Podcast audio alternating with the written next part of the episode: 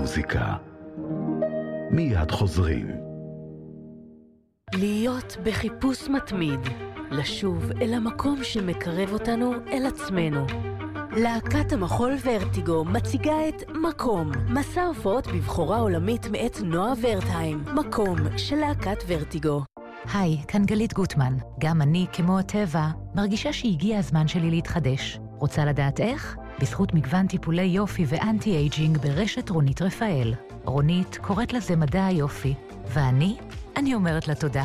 לפגישת ייעוץ ללא עלות, חייגו כוכבית 2555, רונית רפאל, מדע היופי. על שלושה דברים הבריאות עומדת על פי שחל, זמינות רפואית בכל שעה ומכל מקום, מעקב אחר מדדים רפואיים ותגובה מהירה ברגע האמת. שחל מציגה Triple Safe, חבילת מכשירים משדרים הכוללת אק"ג אישי נייד, מד לחץ דם ולחצן שחל נייד. הם משדרים ישירות למוקד הרפואי של שחל במהירות שיכולה להציל חיים.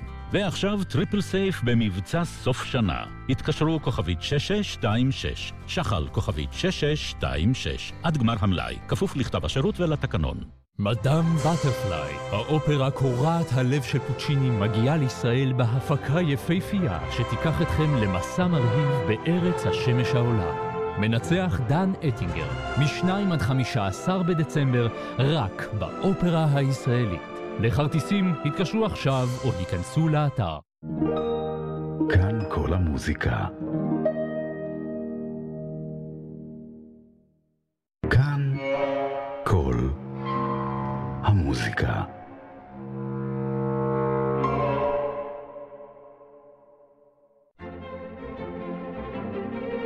מגזין כאן כל המוזיקה עם אורי מרקוס.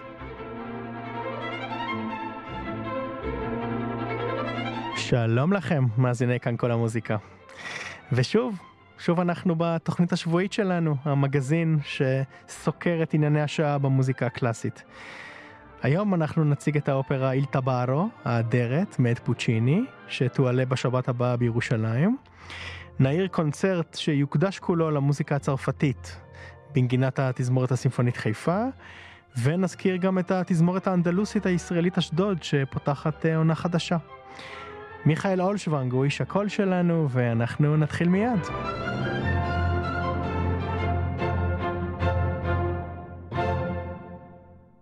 האופרה הירושלמית והתזמורת הסימפונית ירושלים שוות לשתף פעולה, ויעלו בשבת הבאה את האופרה איל טבארו, הגלימה, או כפי שהיא מוכרת בעברית, האדרת. האופרה הזאת היא הראשונה מבין שלוש אופרות קצרות המכונות איל טריטיקו, כלומר הטרילוגיה הפוצ'יניאנית. אנחנו שמחים לשוחח עם האסטרו עומר אריאלי, מנהלה המוזיקלי של האופרה הירושלמית. שלום עומר. ערב טוב למאזינים. ערב טוב. אה, פוצ'יני אמר פעם ברגע של גילוי לב שהוא אינו מסוגל ליצור אלא מוזיקה של דברים פשוטים וקטנים. דרמות נוקבות שהדמויות הפועלות בהן נתונות באותן מצוקות וסערות נפש כמו אצל כל יצורי אנוש אחרים. ונדמה לי שהאופרה הזו, איל טבארו, שתעלו בשבוע הבא, עומדת לחלוטין בקטגוריה הזאת. דרמת מתח מתומצתת ומהודקת היטב שמשכה כ-50 דקות. נכון, נכון. אה, שעה, פחות משעה, של אה, דרמה אינטנסיבי ושחור, מאוד אפל. אה, זה בא בעקבות כל הרעיון הספרותי של הווריזמו, שהיה 50 mm-hmm. שנה לפני אמנם, אבל פוצ'יני חוזר לזה בהשראת הניצחונות של הקהל עם קבלריה רוסטיקנה. ופליאצ'י. פליאצ'י, נכון, אז הוא הרגיש ש, שזה מומנטום ככה שהקהל אוהב את האקט היחידי הזה, כאילו את המערכה הבודדה שבעצם אינטנסיבית, שהכל קורה במהלך כמה שעות בלבד, להבדיל מהאחרות של הטריטיקו, אז היא בעצם באמת הכי הכי אפלה והכי הכי שחורה. ממש הביא גם... את החיים עצמם לתוך האופרה. בדיוק, זה ממש כמו נובלה של ורדה, כמו רומנצו mm-hmm. של ריזמו, ממש הכל הכל מאוד קורה ישר לעניין וישר ככה לשורש של הבעיות של התקשורת בין הדמויות ושל הלחצים והזיכרונות שמשפיעים על הפתרונות שלהם להתמודד עם הרגשות. כן, את הליברטו הוא בחר אה, דווקא מצרפת, נכון? הרי האופרה בעצם אה, מתרחשת על נהר הסן בפריז. הוא היה בצרפת, בפריז, הוא שמע את המחזה הטבערו, שבעצם זה היה בצרפתית, mm-hmm. וזה היה של דידיאר גולד, והוא בעצם נתן לכמה ליברטיסטים לעבוד על, ה, על הנושא הזה, עשה סוג של אודישונים לליברטיסטים, ובסוף הוא בחר בג'וזפה אדמי, שהוא זה אותו אחד שבעצם אחר כך היה הביוגרף הראשון שלו. כן. והוא ממש ככה בדק כמה מהם וראה בסוף איך זה עובד הכי טוב, וממש היה מעורב בכל אורך הכתיבה, סטזורה וליברטו מה שנקרא. אה, ואז בגלל המלחמה אי אפשר היה לעשות את זה באיטליה, אז עשו את זה בארצות הברית, את הבכורה, ב-18, 1918. צריך לומר 1918 זה ממש פוצ'יני מאוחר, הוא בסך הכל הלך חמש או שש שנים לעול... אה, אחר כך אה, לעולמו. נכון מאוד. זה רגע לפני טורנדות. נכון מאוד.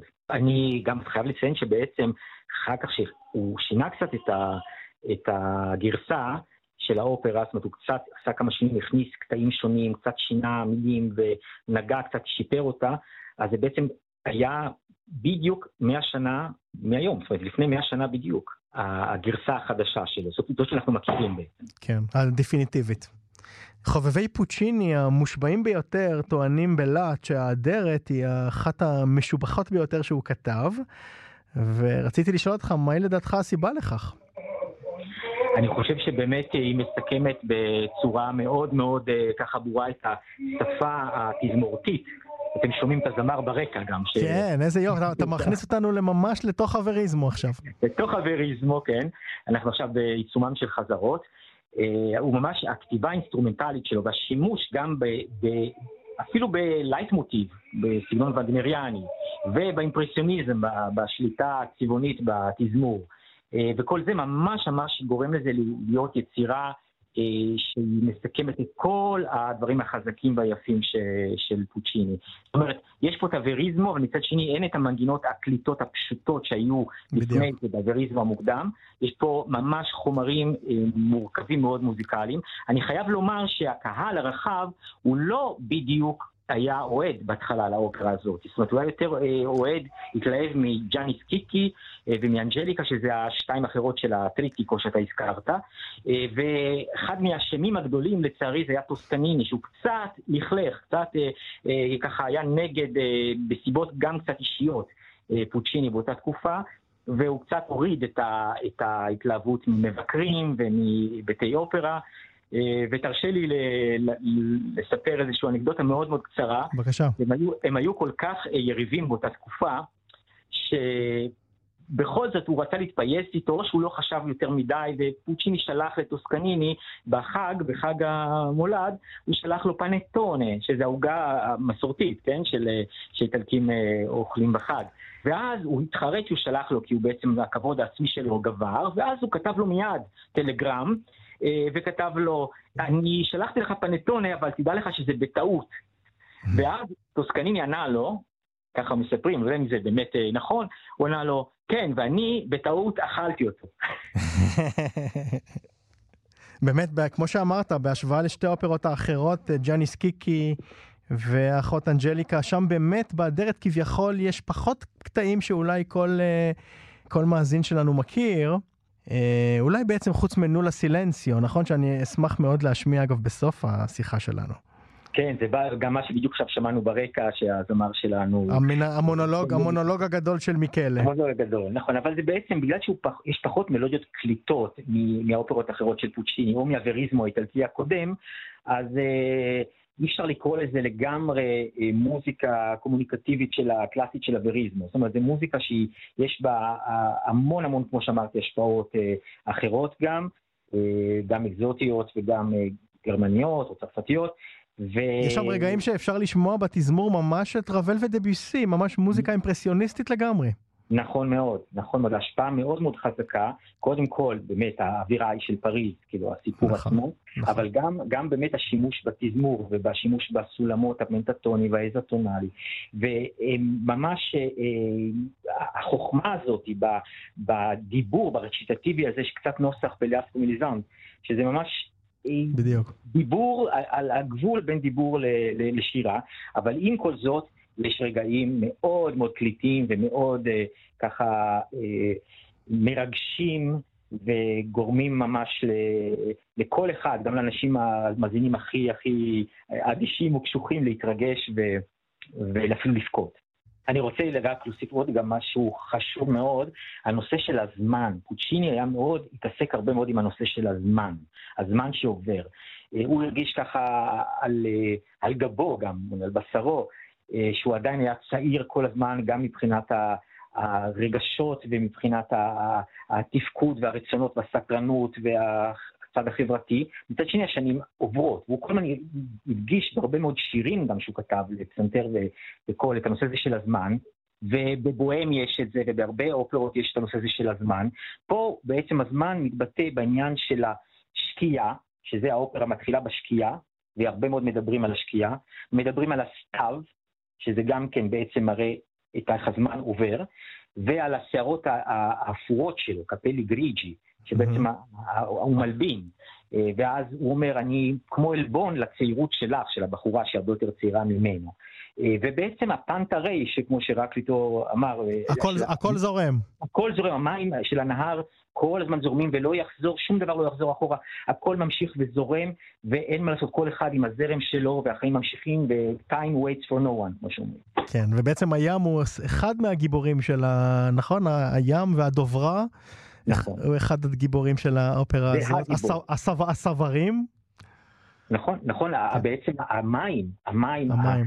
הזרם, הנהר, יש לזה המון פונקציות פילוסופיות לאורך כל התולדות האנושות, כן, והספרות והכל. הוא ממש משתמש, זה, זה הגיבור הגדול, המים, כי כל הזמן יש איזשהו רפרנס, גם כשמדברים על החיים האישיים שלהם, או על כל מיני כוונות וזיכרונות, הכל, תמיד יש את המים האלה, אה, או בצורה שלילית או בצורה חיובית. למשל, היא אומרת שזה שלילי, כי היא לא יכולה כן. לחיות על המים, היא צריכה לחיות על מדרכות, כן. על הרצפה. נכון. אה, מצד שני, הוא אומר שהמים זה בעצם מסמל לו את הגורל ומסמל לו את, את הכוונות שיהיו לו, מה הוא רוצה לעשות, מאיפה הוא בא, ו... ובשבילו זה מרגיע גם, וזה, כל ההשקפה שלו איכשהו מתקשרת ל... כן. ל... לנהר. כן, והמים, והמים והים גם מתקשרים יפה מאוד גם לקלודי ביסי. נכון, נכון מאוד. ולעוד שתי אופרות נהדרות שנכתבו במאה ה-20, אגב, של בנג'מין בריטן, פיטר גריימס ובילי באד. נכון, אני אגיד לך, אתה עכשיו עלית על נקודה מאוד מאוד חשובה, אני ממש חשבתי לעומק איך אני יכול להוסיף בשביל להאריך את הערב, שהוא בעצם מאוד קצר, כן. כל הזמן הראש שלי הלך לכיוונים האלה, כמו שהזכרת את בריטן, או אפילו יצירות יותר קצרות, לא אופראיות של BBC, ולקחת כל מיני דברים, למצוא את, את, את הקשר, את השילוב, ואני חושב שמצאתי, אבל בסופו של דבר ההחלטה הייתה להישאר רק על, ה, על הטברו ולא להוסיף לזה שום דבר, mm-hmm. בגלל שבאמת זה כל כך חזק וזה כל כך עצמאי, וזה סיפור אה, עצום, חיים עצומים של, של קצת אנשים, של חבורה קטנה, אבל חיים שלמים בתוך 50 דקות של מוזיקה נפלאה. נכון, נכון מאוד, ואני חייב לומר אה, בנימה אישית שזו אופרה שמאוד קרובה לליבי, והיא כל כך אה, מרוכזת ומתומצתת ומהודקת, ואין שם ממש צליל אחד מיותר. ואני בטוח שכל מי שיבוא לשמוע אתכם, אני מבין בשבוע, נכון? ביום שבת הבא. נכון, זה שבת, כן, בעוד אה, עשרה ימים, כן. מאסטרו עומר אריאלי, אני רוצה מאוד להודות לך על השיחה הזאת, איל טבארו, האדרת של פוצ'יני באופרה הירושלמית, ונסיים במונולוג הגדול של מיקלה, שהוא דרמה מוזיקלית אה, במיטבה. שריל מילנס הוא מיקלה, ערך ליינסדורף מנצח על תזמורת פילהרמוניה החדשה. להתראות. להתראות, תודה רבה.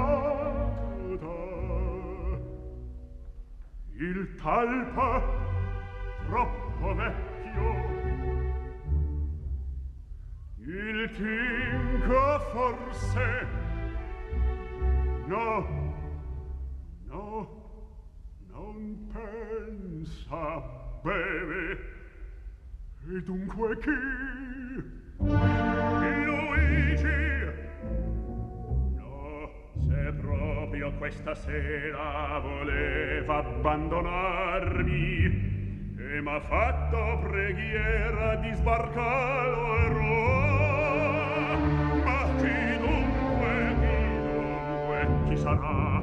Scorciare le tenebre vedere serrarlo così fra le mie mani e curvidai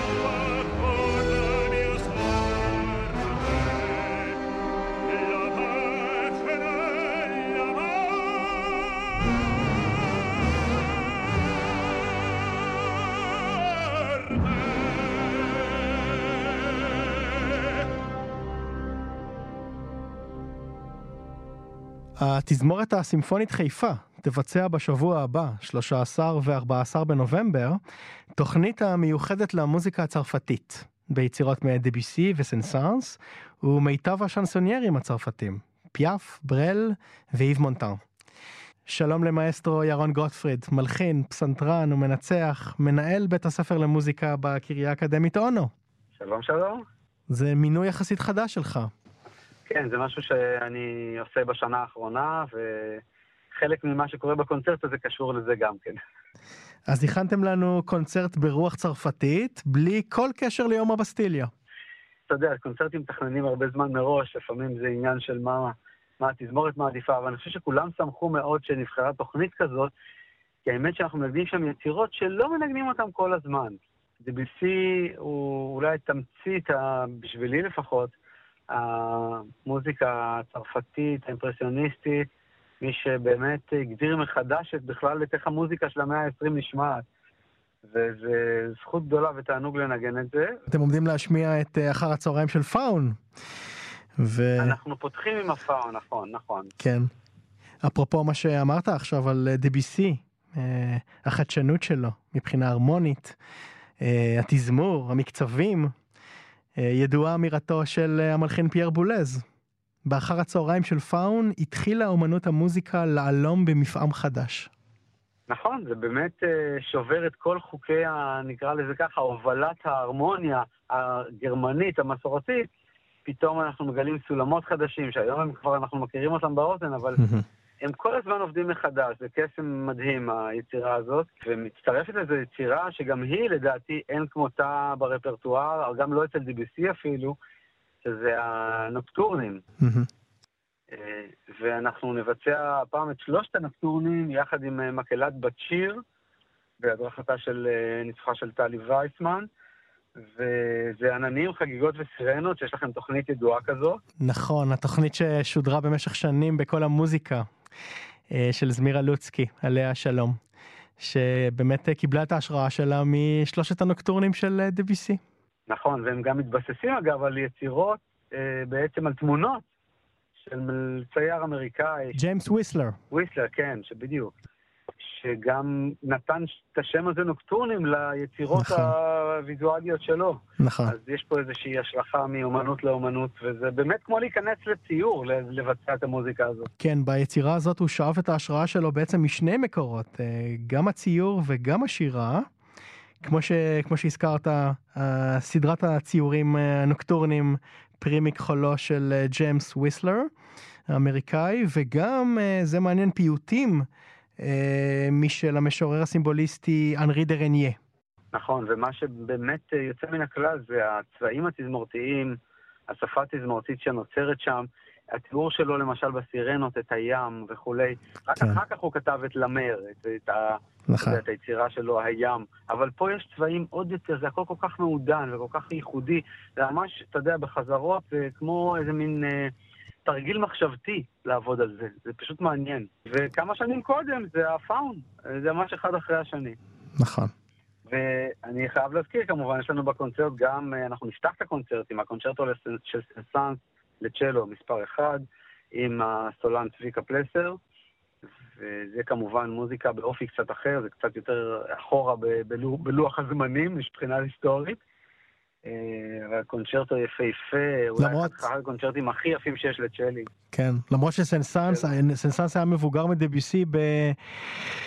בכמעט 30 שנה, אבל הוא מת אחריו. הוא מת שלוש שנים אחריו. כן, הוא ב- ח- הוא חי המון שנים פשוט, נכון, הוא מת בגיל 36, בגיל 86. הצליח לו. בשנה שעברה בדיוק אה, מלאו 100, שנ... 100 שנים למותו, הוא מת בשנת 21. סליחה שהפרעתי לך.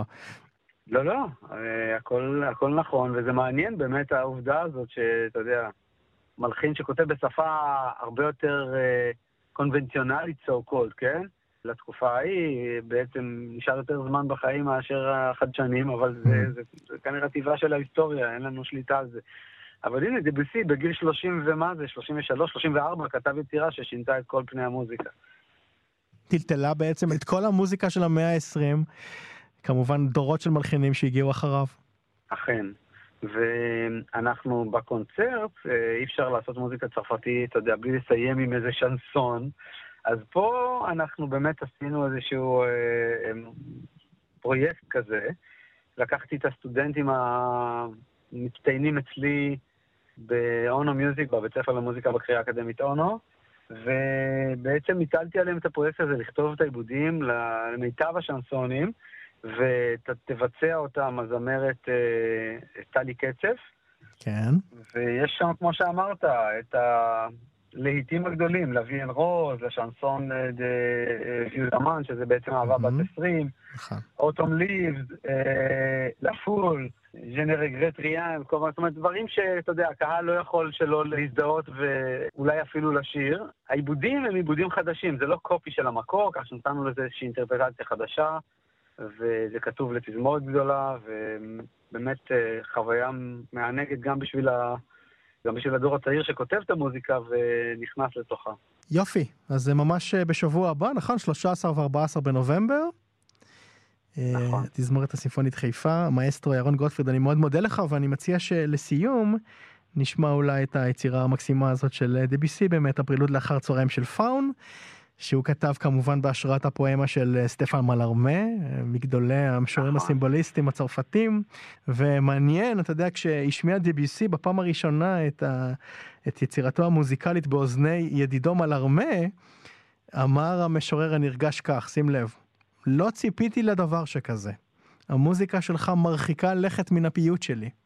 חדרת לעומקי הנוסטלגיה שבו והאור שבו.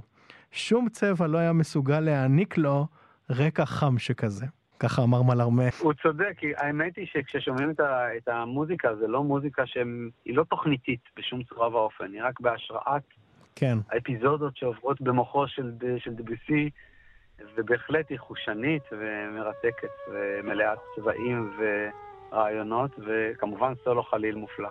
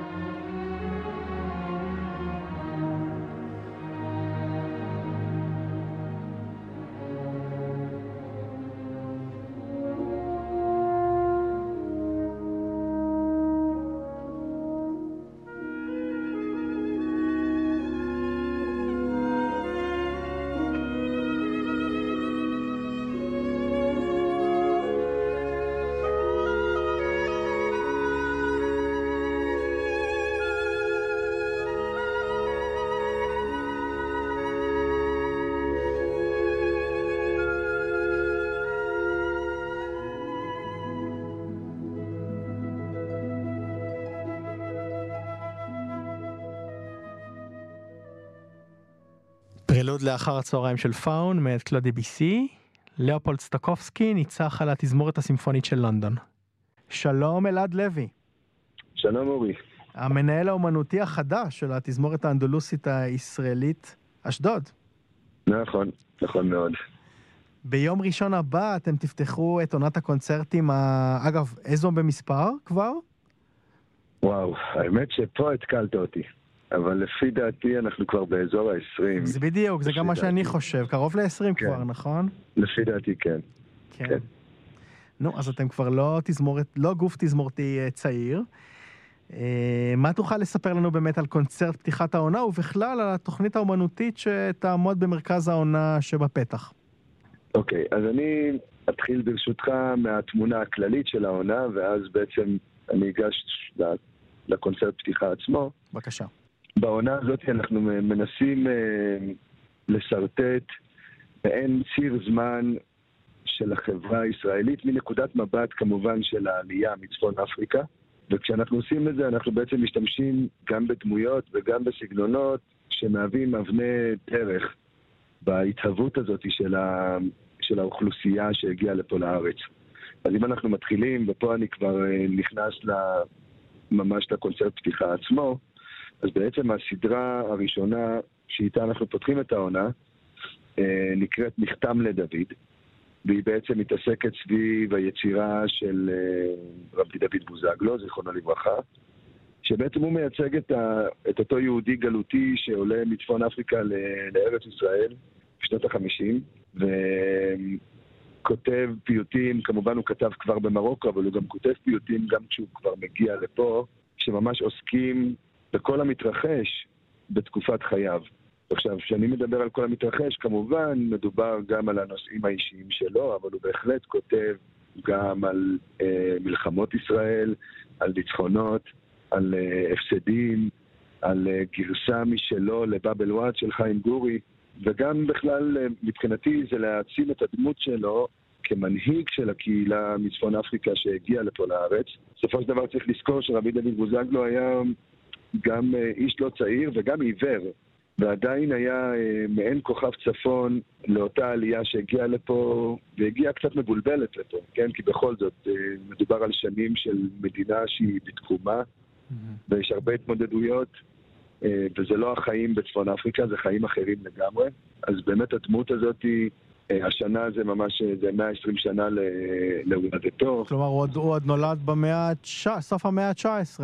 כן, כן, הוא ממש כאילו, אה, אתה יודע, סיפור חיים שלו מלווה גם את תקופת הגלות וגם את תקופת התקומה פה בארץ, עד לאחר מלחמת יום כיפור, שהוא כבר אה, הלך לעולמו. ובעצם ממנו אנחנו ממשיכים לסדרה עם אה, ירדנה ארזי. עכשיו תשאל אותי מה הקשר של ירדנה ארזי לכל העניין הזה. הנה אני שואל. ירדנה ארזי הוציאה בזמנו שני אלבומים מדהימים. אחד אלבום צועני, שעוד איכשהו אני יכול להגיד, אוקיי, בסדר, זה מהסביבה שלה. זה אני זוכר, זה אבל... היה באיפשהו בשנות ה-80, נכון? סוף שנות נכון, ה-80. נכון, אבל היא הוציאה גם אלבום שמושתת על מוזיקה ערבית, על מוזיקה של פריד אל-אטרש, על מוזיקה של עבד אל-והאב, המוזיקה של, של עבד אל-חלים. עכשיו, מבחינתנו זה קצת מייצג את, ה, את אותו דמות, אה, אה, דמות צבר שפתאום שומע צלילים שונים בסביבה שלו. הוא שומע את הצלילים האלה. ופתאום יש כתיבה עברית ללחנים שהיו ידועים רק כשירים בערבית, ועוד לא סתם שירים בערבית, שירים של מדינות שמייצגות באותה תקופה את, ה, את האויב של הישות הציונית שמ, שקמה פה בארץ. מוזיקה שמגיעה ממצרים, מוזיקה שמגיעה מלבנון. בעצם גם הסדרה איתה תהיה התעסקות סביב האלבומים האלה. כמובן שיהיו גם את השירים המוכרים שלה, אבל ההתעסקות העיקרית היא דווקא סביב החיפוש שלה אחר צלילים מהסביבה, צלילים שכנראה לא היו לה אה, לפני. ומשם ההמשך הוא כבר לדור החדש ש, שקם פה, שזה להקת שפתיים, שהם בעצם מבחינת מהפכה, הם ממש מבין, מבין המחוללים של המהפכה הזאת, היא להקה ששרה בערבית מרוקאית ונכנסת לרדיו הישראלי. ומכניסה גיטרות חשמליות וסאונד שהוא כביכול זר לסאונד המסורתי. סוף העונה, אנחנו בעצם כבר מגיעים ליצירה העכשווית שמושפעת מהמסורת הישנה. ואנחנו נארח אה, זמרת צעירה ומדהימה בשם אה, ללה תמר, בחורה ישראלית שעברה לגור במרוקו ויוצרת שם מוזיקה חדשה במרוקאית וגם בעברית וגם בשפה הברברית, ואיתה תצטרף אומנית מרוקאית, אה, אחת המדהימות שיצא לי להכיר, חדיג'ה אל-ורג'זיה, זה השם שלה, אני יודע שהשם טיפה מסובך. אני לא הייתי מצליח להגות אותו כמוך. יש מצב. אבל uh, היא כאילו אמנית שמתעסקת ממש במוזיקה מסורתית ברברית של דרום מרוקו, ויש ממש התכתבות בסגנון שירה שלה וליצירה שלה לתמר. אז כאילו בעצם ניסינו לשרטט איזה ציר זמן כזה של מה קרה מהרגע שהגיעו לפה יהודים מצפון אפריקה ומה התוצאות היום, לאן, לאן אנחנו מתקדמים, מה, מה הסינתזה החדשה שנוצרה. אגב, אם, אם אתה יכול לומר uh, במשפט או שניים uh, מהו האני מאמין שלך, בוא נאמר מבחינה אומנותית, מה הדבר שאתה מביא איתך uh, לתזמורת כמנהל אומנותי, יש איזשהו uh, קרדו כזה? איזשהו... Uh... כן, אני, אני עקרונית, קודם כל אני מגיע מהמוזיקה האנדלוסית אה, מ- מילדות. זאת אומרת, אני מתעסק במוזיקה הזאת, אה, לומד אותה, מנגן אותה. זה, הגיע מה... זה עוד הגיע מהבית, אני מניח. לחלוטין הגיע מהבית.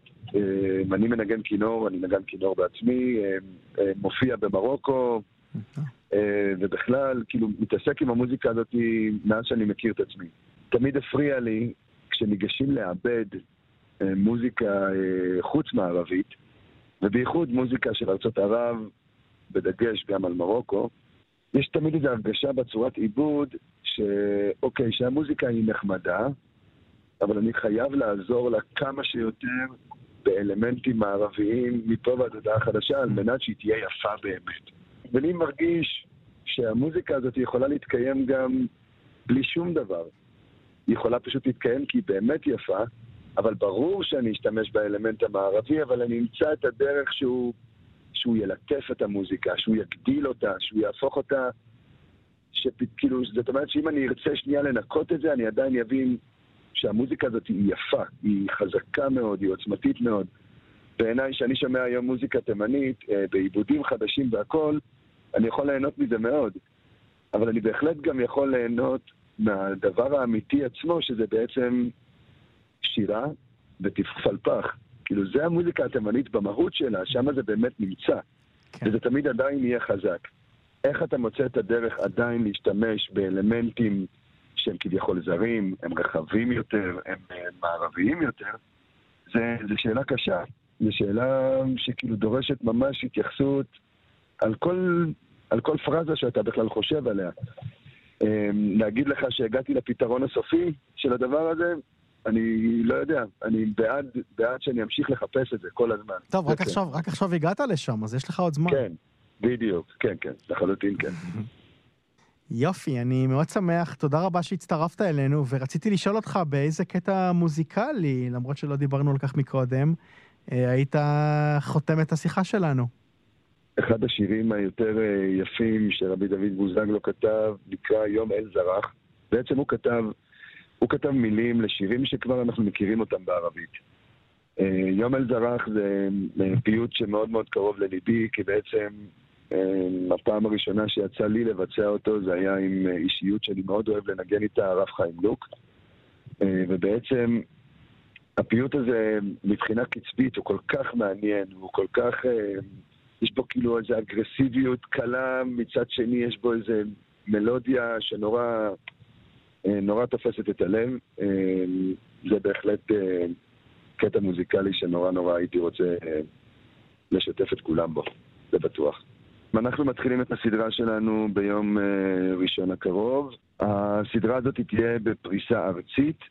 אני לא כל כך זוכר את כל התאריכים ואת המקומות, אבל אנחנו בעצם יוצאים לסדרה של שמונה קונצרטים, בין היתר באר שבע, אה, תיאטרון ירושלים, כמו שאמרתי, מוזיאון תל אביב, היכל התיאטרון מוצקין, אה, רעננה, אשדוד כמובן. אה, מבחינת תאריכים ומקומות מדויקים, יש את האתר של התזמורת האנדלוסית וגם את דף הפייסבוק של התזמורת האנדלוסית הישראלית אשדוד. ואנחנו נשמח לראות כמה שיותר פרצופים חדשים שבאים לשמוע את, העושר התרבותי המהמם שיהדות צפון אפריקה הביאה איתה. אלעד לוי, המנהל האומנותי של התזמורת האנדלוסית אשדוד, אני מאוד מודה לך על השיחה הזאת ובהצלחה. תודה רבה רבה. ערב טוב.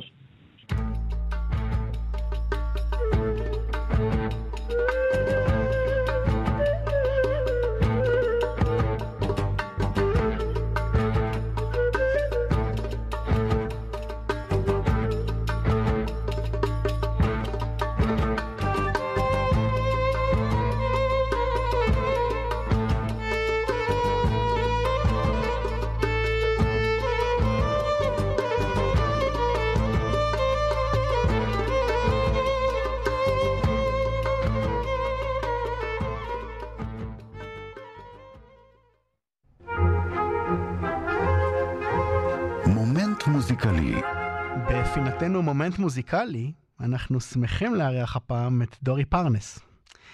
דורי הוא אומן רב אנפין, מלחין, פסנתרן, מתרגם ואיש תיאטרון, שמפרה ומעשיר את עולם התרבות והאומנות הישראלי.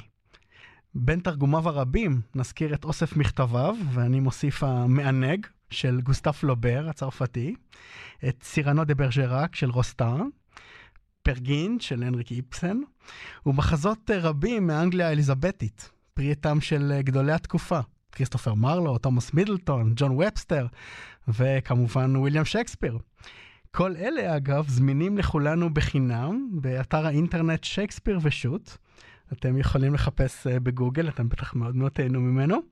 בין יצירותיו המוזיקליות נזכיר את משורר בניו יורק, בעקבות שיריו של פדריקו גרסיה לורקה, מחזור שירים למילים משל אי אי קאמינגס, מחזור שירי אנקריאון בתרגומו של שמעון בוזגלו, ומחולות למילים של יעקב שטיינברג. והרשימה עוד כל כך ארוכה שאין ברירה אלא לעצור כאן. שלום דורי פרנס. שלום שלום. אז לאור ההקדמה הארוכה שלי, אני רק יכול לתאר לעצמי שמוזיקה ותיאטרון הם, הן שתיים מהאהבות הגדולות ביותר שלך.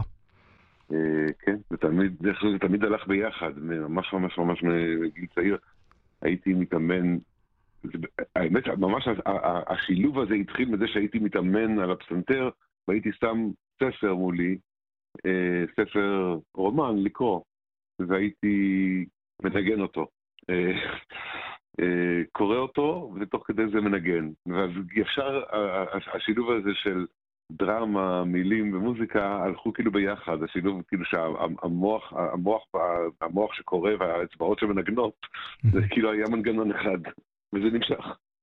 אני רק אספר למאזינים שלנו שאתה צמחת בסביבה מאוד מאוד מוזיקלית. אביך, ריי פרנס, הוא היה הטרומבוניסט האגדי של התזמורת הפילהרמונית הישראלית במשך המון המון שנים, ואני חושב שהוא מוותיקי התזמורת, נכון? הוא בן 91 היום. בן 91 עוד חודש, כן. זאת אומרת שמוזיקה ממש הייתה בסביבה, הייתה ברקע כל הזמן בבית. לגמרי, וכן, ואימא שלי הייתה גם כדי שאת מוזיקה, הייתה במקור פסנתרנית, ואחרי זה מורה לפסנתר, ואחרי זה עבדה במוסדות מוזיקה, וכן, הייתה לה, הייתה לה אוזן מאוד מאוד טובה. ואולי עוד מילה אחת באמת על אבי, על ריי פרנס הנפלא, שהוא בחר, בחר בגיל צעיר בטרומבון, כי זה היה נשמע לו כלי שדומה לכל, לכל של בן אדם. ובאמת, כשהוא ניגן, הוא ממש כאילו שר, ואחר כך הייתה לו גם קריירה נהדרת של שירה, וכשהוא שר, הוא גם מנגן, וכשהוא מדבר, הוא שר ומנגן ביחד. וכל מה שהוא אומר בנגינה, בשירה, בדיבור, תמיד מלא נשמה ואצילות וטוב ומוזיקליות.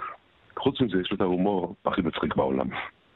וכן, מוזיקה הייתה פשוט, כן, באוויר, הייתה כאילו הנושא, הנושא המדובר בארוחת ערב. ולפני שתספר לנו איזו יצירה, באיזו יצירה מוזיקלית בחרת, בחרת להשמיע לנו, אולי עוד מילה אחת על ניסים אלוני, שאני יודע שיש לך מקום מאוד חם בלב ליצירותיו, נכון? כן, אפשר להגיד שניסים היה באיזשהו מקום המורה, המורה הגדול שלי במה שנקרא מילים על במה, שזה אחרת מאשר מילים בספר או מילים בקריאה, מילים שמגיעות לאוזן. ואתה כמובן זכית להכיר אותו.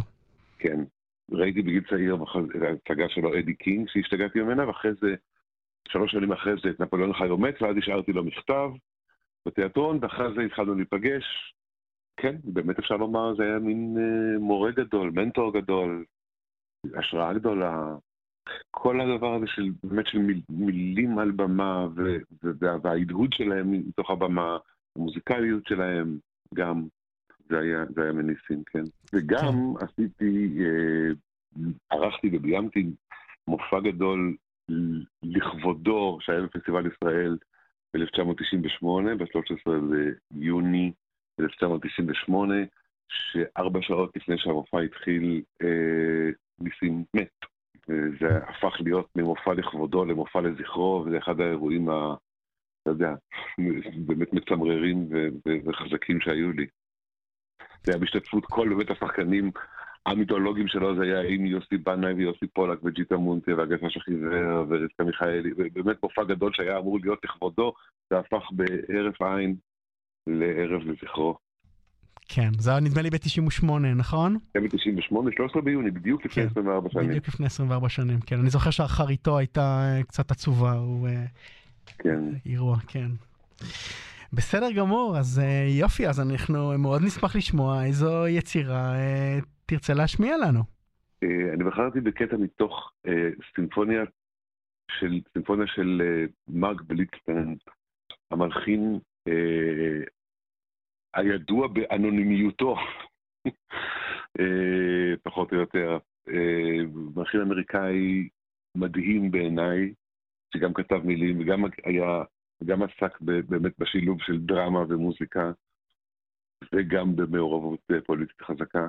כן, נספר שהוא היה, שהוא היה יהודי, קומוניסט מוצהר, נכון. ונדמה לי ביסקסואל, וזה שילוב לא כל כך מומלץ בארצות הברית של מקארתי. כן, הוא, הוא אמר אפילו, הוא אומר, אני רגיל, אני רגיל, הוא אמר, להיות במיעוט מכל, מכל, מכל הדברים שלי, אבל דווקא בברודוויי, עם היהדות שלי וההומוסקסואליות, מצאתי את עצמי בצד של הרוב. אה, כן, זה קצת מזכיר את האמירה של מאלר, שהוא אה, חסר, חסר בית אה, כפול שלוש. כן. כן. והוא היה באמת ההשפעה, השפעה ענקית על ליאונרד ברנשטיין, שהריץ אותו, ממש הערצה עד אינסוף, ואפילו קרא לילדים שלו על שמות שתי דמויות מתוך מחזות של בליצטיין. כשהוא מת, אני אקריא את זה רגע, זה, כשהוא מת, ליאונרד ברנשטיין, זה קטע מתוך המין סוג של הספד שהוא כתב עליו. הוא, הוא כתב, פגשתי אותו לראשונה ב-1939, ונדהמתי שקומתו היא ממוצעת, כי לפי המוזיקה שלו אני דמיינתי ענק. אבל אני זוכר את מרק מתחיל לדבר באותו אחר צהריים, מדבר, מעניק לי מהחוכמה שלו, מהעומק והחום שלו, ובהדרגה הוא הפך להיות הענק שדמיינתי, וכזה הוא המשיך להיות, מלא אצילות, הומור, ראייה רעננה על כל דבר, רומן סודי עם מילים וצלילים, יכולת אינסופית למצוא את האמת או להמציא אותה. כל זה היה שלך, מרק, אבל בעיקר הישרדות. היית השורד מספר אחד, שורד משרשרת ארוכה של כישלונות יפהפיים. מעולם לא ראיתי כישלונות זוהרים כל כך בשורה כמו מלאכים נופלים, אבל לא נפולים. שעטת בזמר מכישלון אחד לאחר, אבל תמיד מזמר, תמיד שר. זה מה שברנסטיין כתב עליו. וואו. כי הוא באמת אה, היה איכשהו, כל פעם מאיזה, מאיזה צירוף אחר של נסיבות, הדברים שלו, איכשהו לא הצליחו, זה איכשהו היה או בקאסט, עם קאסט לא נכון, או בטיימינג הלא נכון, או בתקופה הלא נכונה. וזה, אני, אני כל היום, באמת שנים, אני כאילו כל הזמן חי את, את, את הזעזוע מזה שמרק בילטון הוא לא שם, כאילו, שכולם נכון, מכירים. נכון, זה באמת, ענק. זה באמת מאוד מוזר נוכח אה, שיעור קומתו, באמת.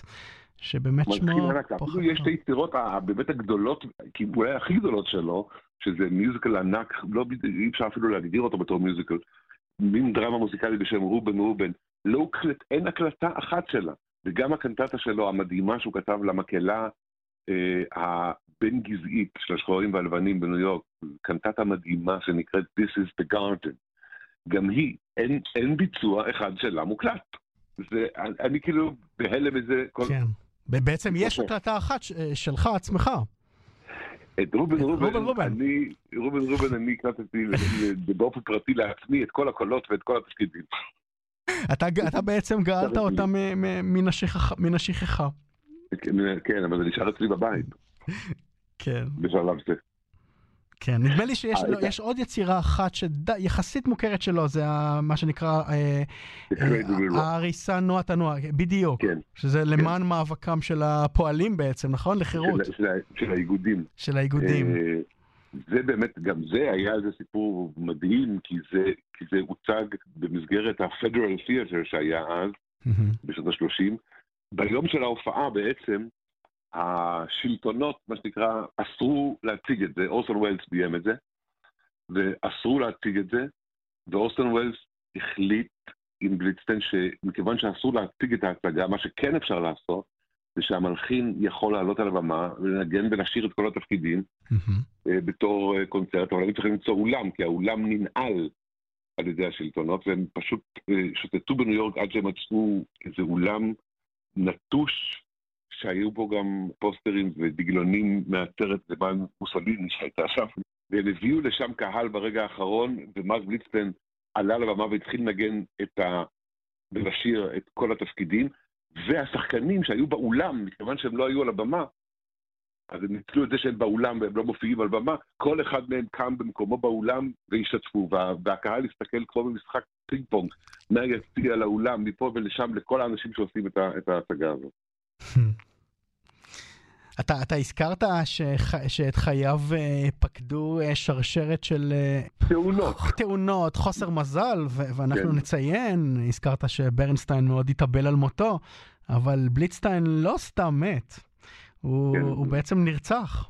נכון. הוא נרצח בתיגרה עם מלאכים, נדמה לי פורטוגלים, בפאב באי מרטיניק מרטיניק, כן, ב-1964.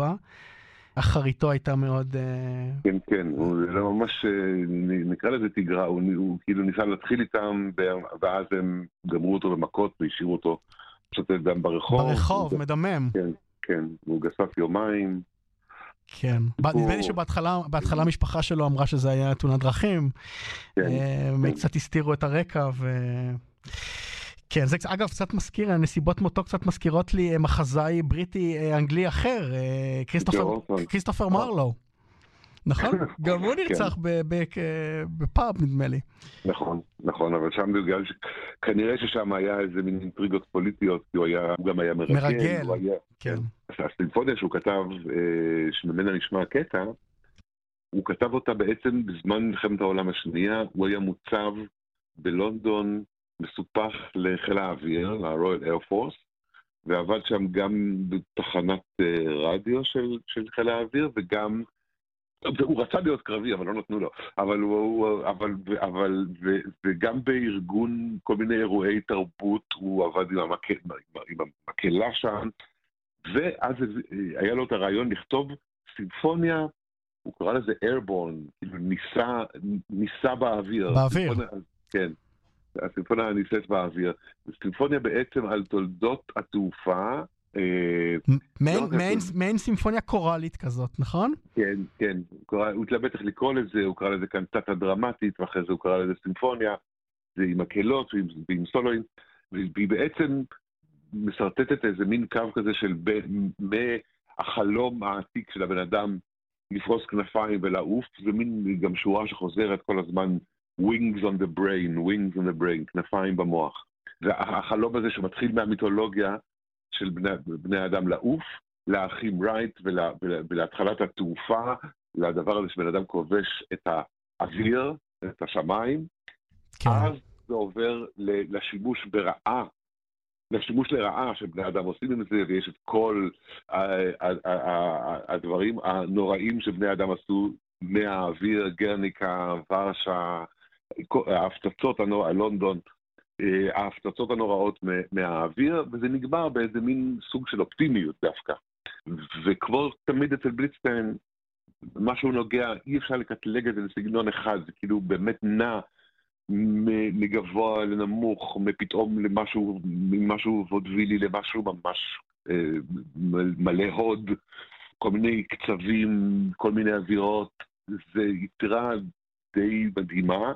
ברנשטיין הקליט אותה שלוש פעמים, פעם אחת הוא גם ביצע את ביצוע הבכורה באפריל 46, יש סיפור אחד, דרך אגב, מדהים על, על האופרה הזאת, הוא כתב אותה, על הסימפוניה הזאת, הוא כתב אותה אה, ב-43 ו-44. הוא חזר הברית ב-45, והוא חשב שהוא ארז את הפרטיטורה איתו, וכשהוא הגיע הברית הוא גילה שהוא שכח אותה בלונדון, לא, ולא מצאו אותה, ואז מישהו אה, שלח לו אותה, וזה הלך לאיבוד בדרך. Hmm. והוא היה צריך לכתוב את כל התווים מההתחלה. וזו לא יצירה קצרה. זו לא יצירה קצרה בכלל. ואחרי שהוא גמר לכתוב את כל הפרטיטורה מההתחלה מהזיכרון, זה הגיע. זה הגיע בדואר. דורי פרנס, אני רוצה מאוד להודות לך על הבחירה שלך ועל הדברים אה, שאמרת לנו. תודה רבה. וניפרד באמת לצלילי היצירה הזאת אה, באוויר, Airborne Symphony של מרק בליטסטיין, אה, בניצוחו של לנרד ברנסטיין. בחרת בפר... הפרק... בפרק ספציפי, נכון? זה הפרק השני, אחרי מין פתיחה קצרה, זה הפרק שבעצם מדבר על המיתולוגיה וההיסטוריה של התעופה, על איקרוס, שניסה להגיע לשמש, וכן הלאה.